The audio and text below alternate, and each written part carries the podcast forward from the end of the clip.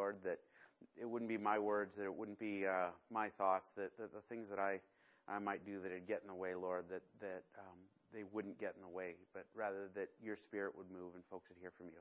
In Christ's name I pray. Amen. Um, we are continuing in the book of um, James. Um, no, sorry, I, I wrote Titus at the top of my paper, and it, for a moment I had a, oh my gosh, I have the wrong outline. It's that nightmare that is actually happening. Um, and I, I don't even use the outline. I don't know what. anyway, um, so uh, we are continuing in the book of James, um, and and where we're at. Um, I mean, the quick background here, uh, which I think I have a slide for. Um, James is the author. He's Jesus' half brother. He's the leader of the whole, like the church in the world, like at at um, a period up until about 62 AD.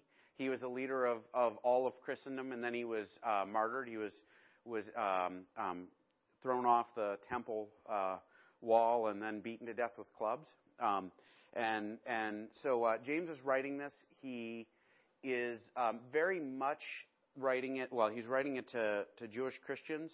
Um, there's a very heavy Jewish emphasis to this letter, so it's probably very early when a lot of the converts were just Jewish. Um, not just Jew. You get what I'm saying. Uh, most of the converts were Jewish converts at that point. Um, and so there's a very heavy Jewish flavor to this book. Um, the purpose is giving like sort of expansion on the teachings of Jesus and encouragement. Um, in particular, this was written during a time when a lot of Jewish Christians were being persecuted, and how they were being persecuted was um, there were a lot of poor Christians, right?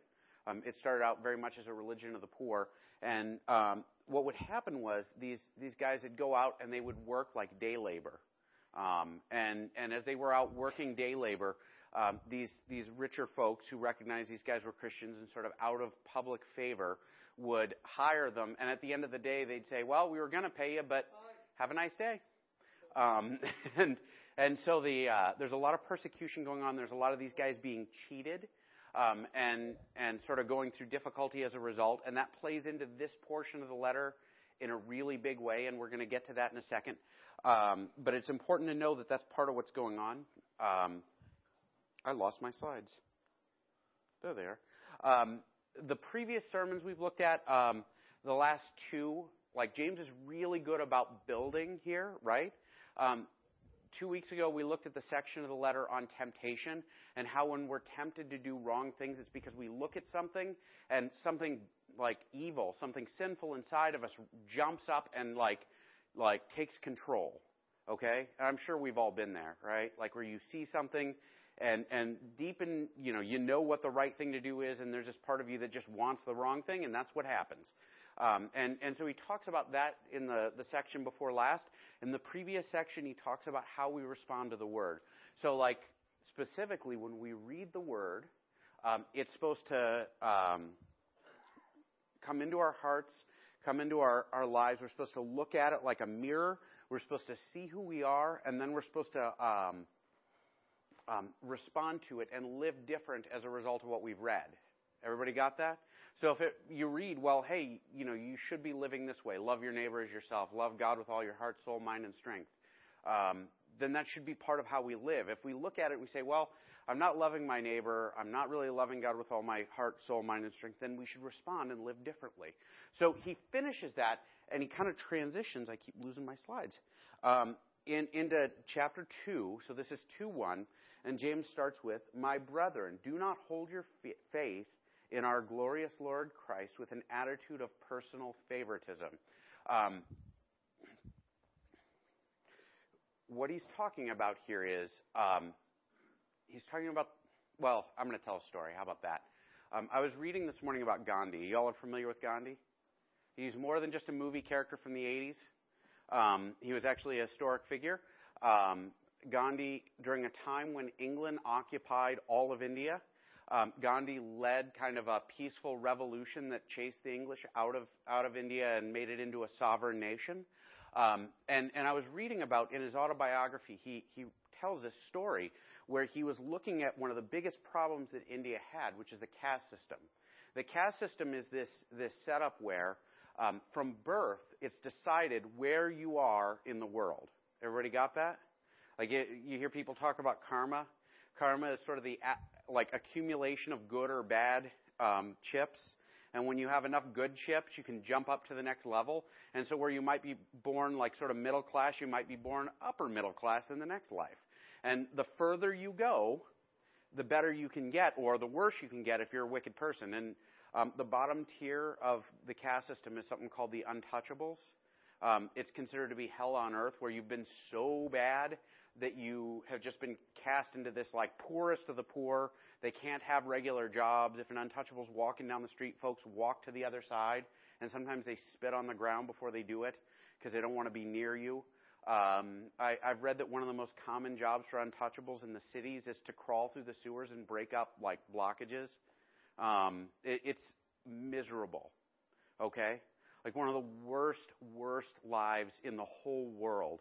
Um, it's one of the only places where leprosy is incredibly common. Um, and I mean, it's a disease that's gone in most of the world, but India, amongst the untouchables, it's fairly common. Um, and and so Gandhi was looking at this caste system at a time when he was studying the Gospels, and he said the caste system, like like today, still it cripples India's economy. And and he looked at it and he said, this is unjust. It's a terrible thing. What do we do to solve this? And he looked at the Gospels and he said, well, God accepts all men um, as as sons, regardless of their age, or excuse me, regardless of their financial situation, regardless of their past. All men can be born um, again and made new and be put on the same level. And so Gandhi considered the Gospels, like Christianity, as a solution to India's like caste system problem. And and his when he when he began to take it very seriously, he attended a nearby church, which is an English church, right? Like because he studied as a lawyer abroad for a long time, he attended a, a white English church, and the ushers wouldn't seat him. Like he walked in and they looked at him, and and they said like the, the usher actually said to him, "Why don't you go to church with your own people?" Um, and and the usher wouldn't seat him. And and he walked away and, and actually he's famous like his famous quote is that he you know, Gandhi said, I would love to be a Christian if it wasn't for Christians. You know, like it's, it's the, the, the religion has so much going for it, but Christians just don't manage it. And that's what James is talking about here as he starts his letter. He says, listen, personal favoritism, if you look at other folks and you treat them unevenly, you're not handling the gospel correctly. Um, and, and here's where he goes with this. Let me see if I can get my slides back. Um, 2 2. If a man comes into your assembly with a gold ring dressed in fine clothes. And you're going to hit pause there. The assembly could be two things. It could be worship service, right? Like we're doing now. Um, and, and so he says, look, if a guy walks into your worship service um, and he's wearing nice clothes, he's got a ring on his finger, um, meaning he, he stands out, right? Um, in Montana, that probably wouldn't go very far. I mean, do we put much stock in that? I don't. I thought Craig was homeless when I met him. I, I'm just going to work that into every sermon from here on out. Like, I, um, that was something actually Larry said to me when we came out here to interview. He said you could meet a millionaire here who, you know, looks like, you know, it looks like he's he's just some other guy. I mean, they drive old trucks. They don't, you know, there's not a whole lot of show here. Um, that was you, wasn't it, Larry? Um, it it like there's not a lot of ostentation, but in this culture um, in this ancient culture, people would oftentimes put their wealth out there and they would be treated with extra respect. Um, the, the way he describes it, it might be a certain like social class amongst the Romans, but it's uncertain if that's the case or not. Um, and so into the worship service, or the other possibility is that it's a, a, a judgment setting where Christian communities would like make judgments amongst themselves. And it might be related to them like making a judgment and giving special consideration to a rich guy, but we're not going to talk about that this morning because it's, I, it's not the way we're going to talk about it. Um, so this guy comes into church. He's got a gold ring, which was fairly uncommon at the time. Like people were really poor, and and he's dressed in fine clothes. And also comes a poor man in dirty clothes. The way that the poor man is described in the in the Greek here, right? Um, it's not saying that he's of a low social class. It's saying that he is financially destitute, right? And the words he used, um, like like almost shiny and grubby. Does that make sense? It's it's um, almost like like he's trying to set a counterpoint here, where where one is one is you know you know, shiny and perfect and new and clean, and the other guy is dirty and stinky and poor, and he's wearing mismatched clothes, and he's, you know, he, he just looks a mess. Um, I, when I read this, honestly, the thing that came to mind, I used to live in uh, Chicago, and you would you would get on the trains, and there were a lot of homeless people. What they would do on the trains, um, if it was snowing, the like like safest, cheapest shelter was to ride the trains. And so you get these homeless folks who would ride, you know, one of the 24-hour lines. They would pay the fee, and they would sit on the train all day. And they would just ride back and forth because it's not raining on them, it's not snowing on them, and they're not getting kicked out. That's true, isn't it? The, the nice thing that comes out about that is that the trains don't have bathrooms.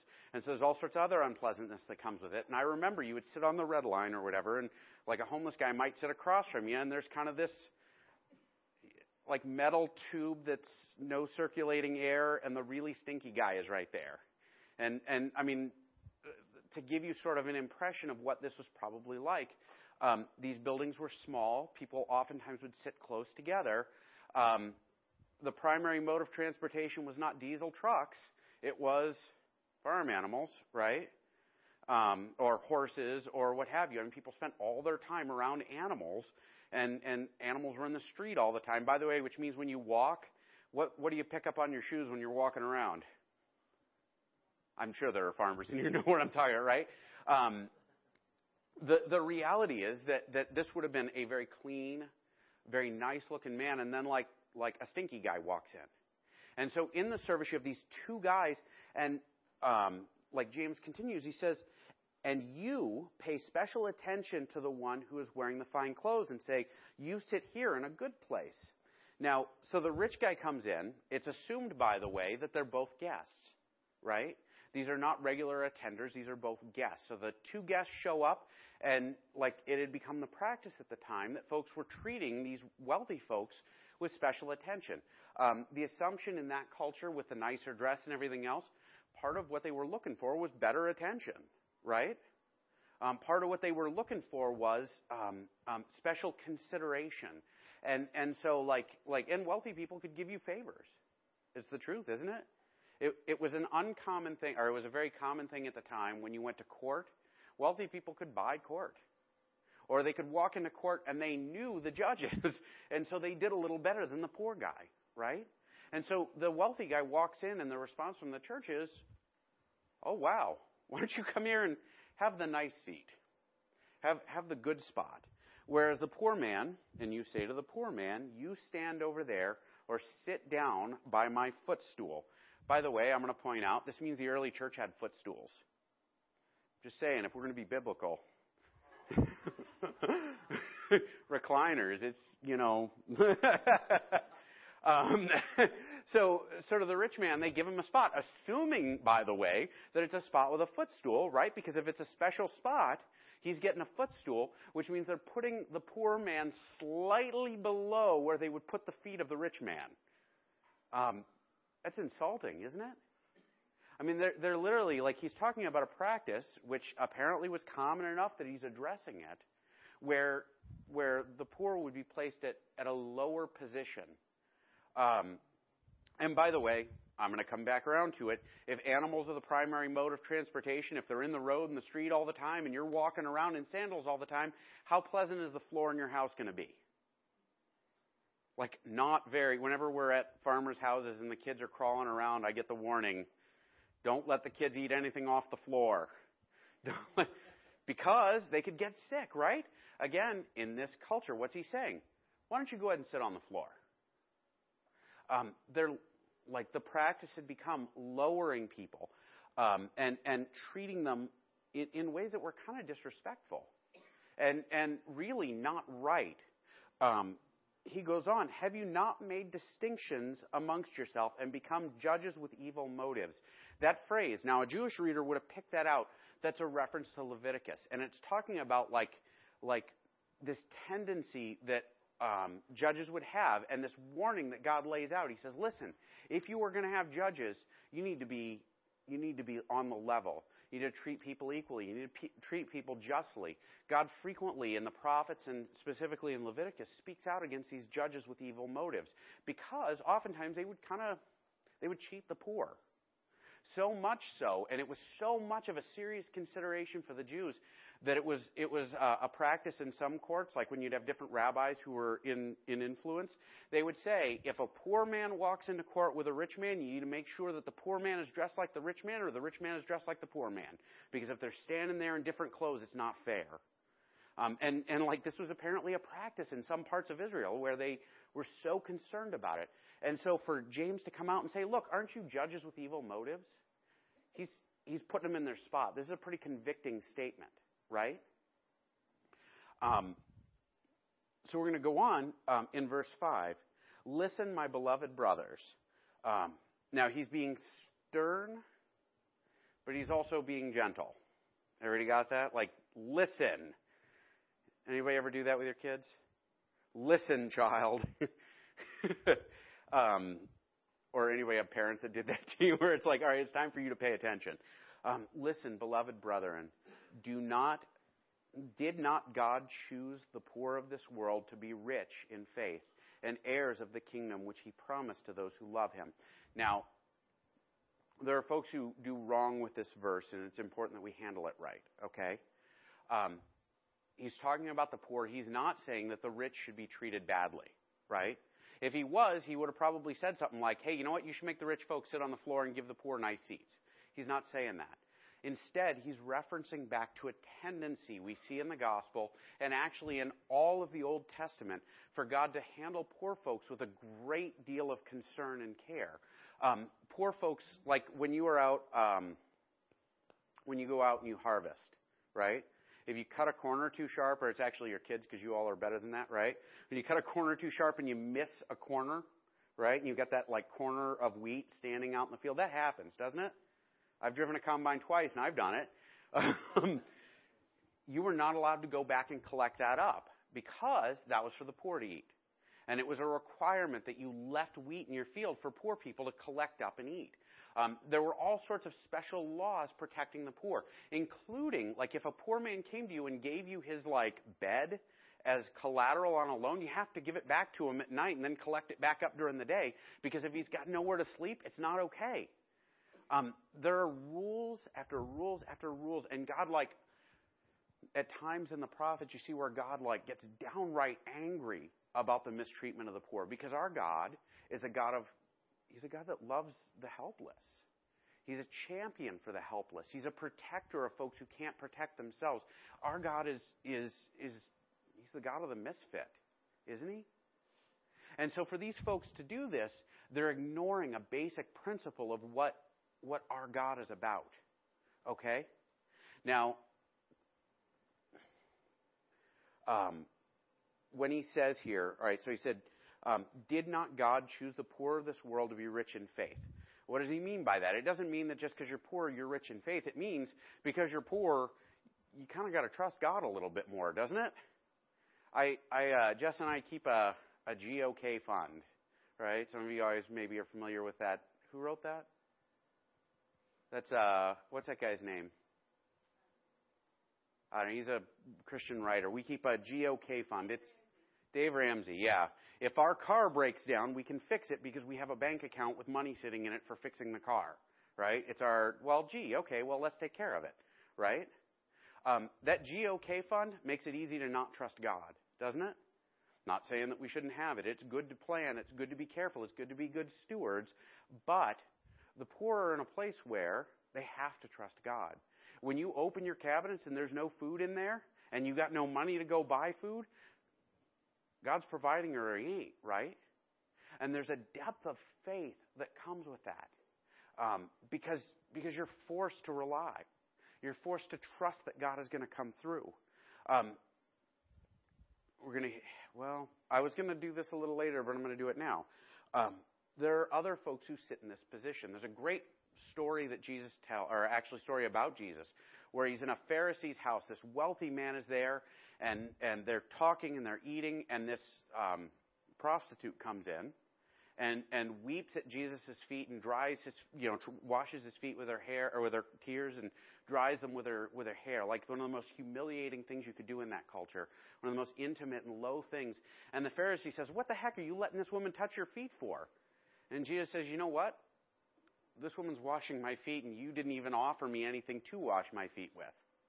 This woman is standing in a low position because she's been forgiven much. She appreciates and she loves much because she's been forgiven much, right? Um, those of us who sit in a place where we recognize how wicked we are and how sinful we are can look up and say, I really need to trust that God's going to forgive all this stuff. Isn't it true? Like, what, thank you. That's your job. Um, it, it, it, like this extends beyond just the poor. It goes to all of us. It goes to everyone who's a misfit, everyone who's a reject, everyone who sits on the outside and is traditionally looked away from because the gospel is for those folks, right? And so when we look at this, part of what James is doing, right? There's a temptation in the church to look at folks and, and, it is a temptation, right? So that was two sections ago. He says, listen, temptation isn't from God, temptation is from you. And so if two guys walk in, you look at one and you're like, this is a desirable person we want to have going to our church. And you look at the other and you say, man, that guy's a hot mess. I don't want him here. Um, which is it that we're more likely to treat nice or go out of our way to say hello to or go out of our way to spend time with or go out of our it's easy to become that kind of biased, right? But that temptation comes from within us. As we read the scriptures, we can recognize that what God puts in front of us, what God puts in us, um, is a desire to love our neighbor as ourselves, right? Is a direction to be under Christ's teaching in this regard. Um, we'll keep going, and, and specifically to recognize, and James spells it out here, and heirs of the kingdom which he promised to those who love him. Meaning, when a poor man dies, if he has faith in Christ, he's going to be wealthier than anyone on this wor- on this earth ever like could dream of, right? Because he's inheriting God's kingdom. Because he's inheriting a wealth that will never go away. As nice as nice cars are, guess what?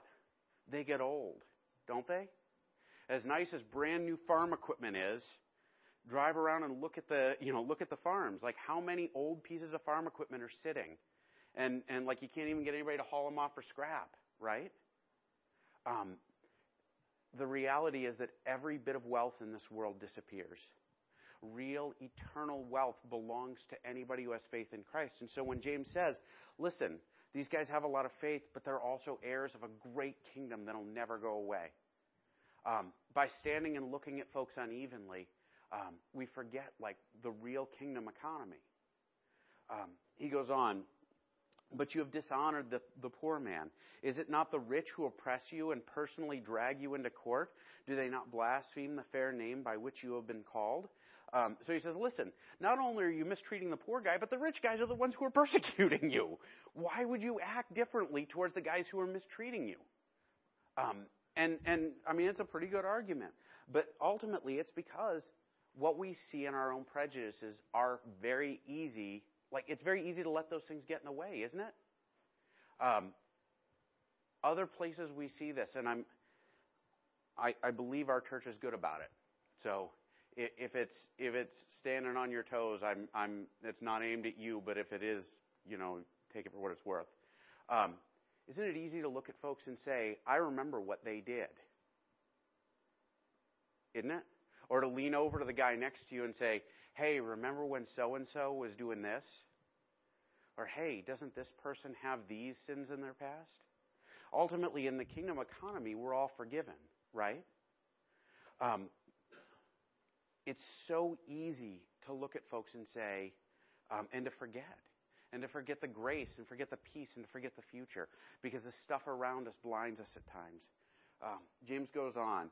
If, however, you are fulfilling the royal law according to the scripture, you shall love your neighbor as yourself, you are doing well. But if you show partiality, you are committing sin and are convicted of the law by the law as transgressors. What's he saying? Well, so you have this set of rules that Jesus sets out, these teachings, and the very center of them is is that, right? Love the Lord your God with all your heart, soul, mind, and strength, and love your neighbor as yourself. And he's saying, listen, if you're violating the core of Jesus' teachings, then in reality, his teachings like convict you. Like you have, um, you have, you have this thing that's on your record Um, does that mean that I'm saved by being good enough? No. I'm saved by faith in Jesus Christ who died for my sins, right? That is the only way I will ever achieve righteousness before God. However, that does not mean that I can follow God and then say, well, you know what, forget all those laws. I'm going to do whatever I want, right? I, you know, forget, forget the rules because salvation allows us to become, like, come under Christ's lordship, meaning that Jesus is, um, is over us and we follow him. It puts us in a new standing to follow God's law. Not that we be like made righteous through it, but that we can know God intimately and be made Christ-like through it. And so if we just ignore the, the rule, the love your neighbor as yourself, and we treat people unevenly based on the fact that maybe we don't like them, maybe they're bad, maybe they're ugly, maybe they're, you know, poor, maybe they smell funny, maybe they're not dressed nice, maybe I can't get anything from them. Um, if we ignore or we mistreat or we treat with bias, um, we ultimately violate God's law and we demonstrate that we're not like really following Christ properly. Um, it's like trying to stand on both sides of a fence, right? How does it usually work out? I, I've been on a lot of farms. I've never tried it. Has anybody ever tried to go over one of them fences and not managed and ended up standing on both sides? It can't be done, right? Well, maybe John. He's pretty tall, but but I'm guessing not even John, right? I well, that's an ouch. That anyway. Um, James uh, goes on. He says, "For whoever keeps the whole law and yet stumbles in one point, he has become guilty of all." And he hit pause here. This is a really common phrase amongst, or idea amongst ancient like lawyers and ancient philosophers. They would say, if you violate one point, you break the whole thing, right? Um, I think it's uh, Seneca was a, a Roman writer or philosopher, and he said, "Look, if you have one vice, you have all of them." Meaning, if you can't be perfect, you you you're not perfect, right? Um, sometimes I compare this to to my wife and I. If I manage to do everything right except I have affairs, I violated our marriage contract, right? It's not like, oh, I only violated that one part, but I kept everything else. Nope, I'm I'm guilty, right? And I'm probably dead shortly thereafter. Um, I don't have affairs, by the way. Um, but that's the example he uses. Um, for he who said, do not commit adultery, but also said, do not commit murder. Now, if you do not commit adultery, but you do commit murder, um, you have become a transgressor of the law.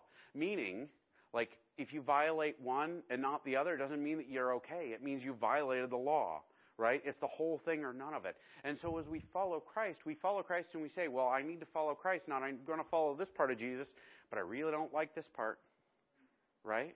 And it's easy to do. Um, honestly, it's especially easy to do when we talk about loving our neighbor as ourselves because some of our neighbors are jerks, aren't they? But we're supposed to love them even though. Um, 12 and 13. So speak and so act. That phrase is really odd, right? Because in Greek, what he's actually saying is constantly speak and constantly act as those who are to be judged by the law of liberty. For judgment will be merciless to one who has shown no mercy. Mercy triumphs over judgment. Um, what's he saying? Is he saying you'll be judged by the law? No. He's not saying that. He's saying act as though you're going to be live your life, speak and act constantly as though you're somebody who's going to come under judgment for your behavior because you're following Christ, because you're trying to become like Christ, because our pursuit isn't to sit and sin and enjoy it while we're, you know, standing on both sides of the fence. It's not to do that. Our goal is to stand on the one side of the fence with Christ. And so constantly speaking, constantly acting, constantly move in the direction of um, this, um, of somebody who will be found blameless my challenge for you this week, because I think this is a harder passage and um, it's a lot of material to cover. Um, my challenge to you this week is to look at your heart and look at your life. Are there folks you treat unevenly? Are there folks that you look down on? Are there folks that you pass by and you just don't want to deal with because, like, there's something wrong? Or because, you know, because there's, there's nothing to be gained? Um, do you love your neighbor evenly? Um, I think James picked this because it's the most obvious application of Scripture. Ultimately, this is an extension of what we talked about last week. If you are following Jesus, that means the law applies everywhere, doesn't it? It means that following Christ's teachings applies to every part of our lives, not just the easy parts. We're going to close in prayer and, and uh, uh, have a good day.